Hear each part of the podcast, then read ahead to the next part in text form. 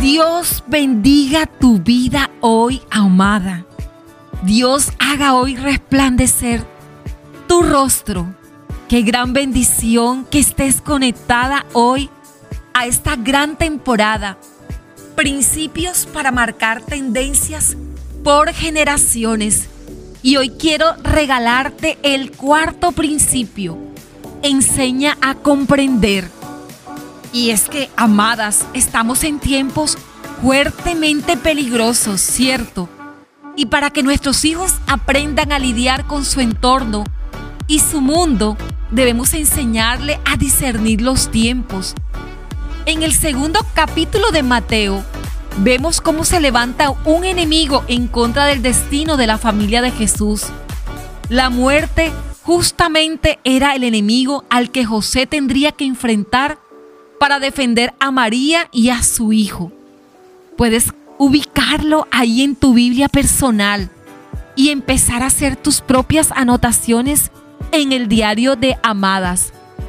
Queremos, Amada, invitarte hoy a que vivamos como sabios entendidos, bien los tiempos y enseñemos a nuestros hijos a hacerlo. Porque así como Dios ha trazado destino de bendición para tus hijos, también el mundo espiritual de las tinieblas ha trazado un camino de maldición o de perdición.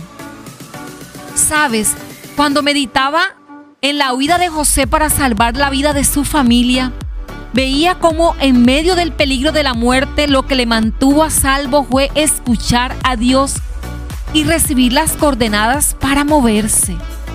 Tus hijos, amadas, necesitan aprender a escuchar la voz de Dios y no me estoy refiriendo a que les des sermones, cantaletas. No, no, no, no, como decimos en nuestra región.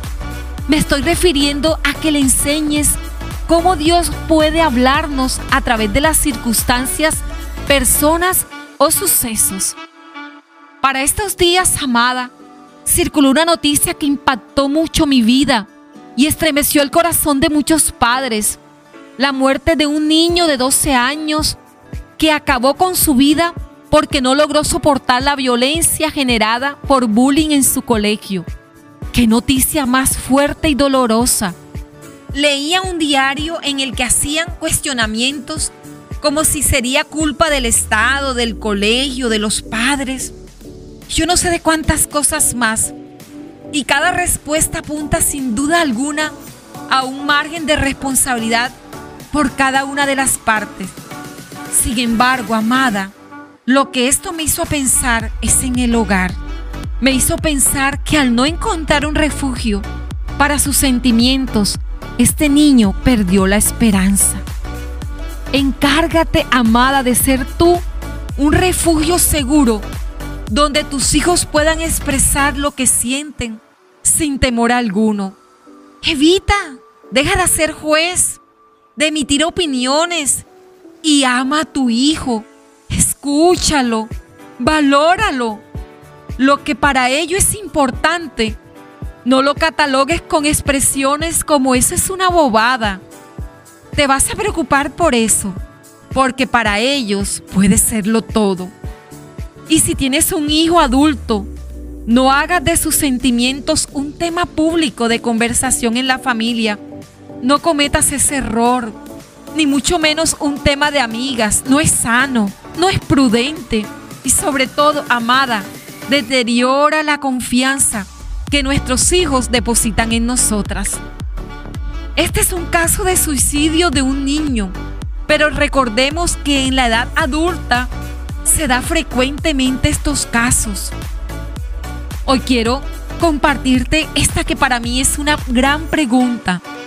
Pero ¿cómo cuidar a nuestros hijos en su edad adulta si no estamos seguras de que allí estaremos? Yo también me la he hecho, amada, pero te tengo una respuesta.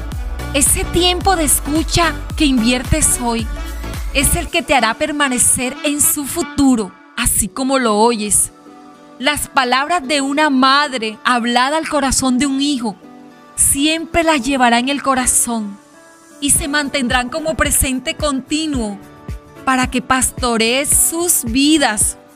Ahora bien, amada, para que ellos disiernan los peligros a los que se enfrentan y tú puedas guiarle, en eso necesitas establecer una relación de confianza. Amada, trabaja en hacerte confidente de tus hijos. No alcahuetes en ninguna edad. Si un niño te confiesa que robó es caramelo, algo sencillo, puedes guardar su falta, pero corregirla haciendo que lo devuelva. Y si es un hijo adulto y notas que engaña a su pareja, no lo desvistas, pero no te prestes para que continúe su engaño. He visto cómo madres aceptan en su mesa la visita de dos novias de sus hijos. Mi amada, estás dañando su carácter. Eso no es ser amiga ni confidente. Eso no significa que tu hijo confía en ti. Significa que el sistema de valores que le has permitido adoptar incluye la deshonestidad. No lo hagas porque tú recogerás el sufrimiento que Él tendrá por sus errores.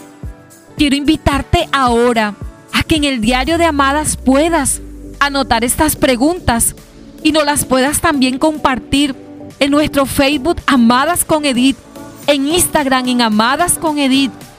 ¿Cuál es la postura a la hora de escuchar las opiniones de tus hijos? ¿Eres juez? ¿Alcahueta? ¿Consejera? ¿Escuchas para atender? ¿Cómo enseñas a tus hijos comprender y construir sus propias opiniones? Te estaré leyendo personalmente. Cada acto de amor, amada, tiene un impacto en la vida de las personas mayor del que puedas comprender.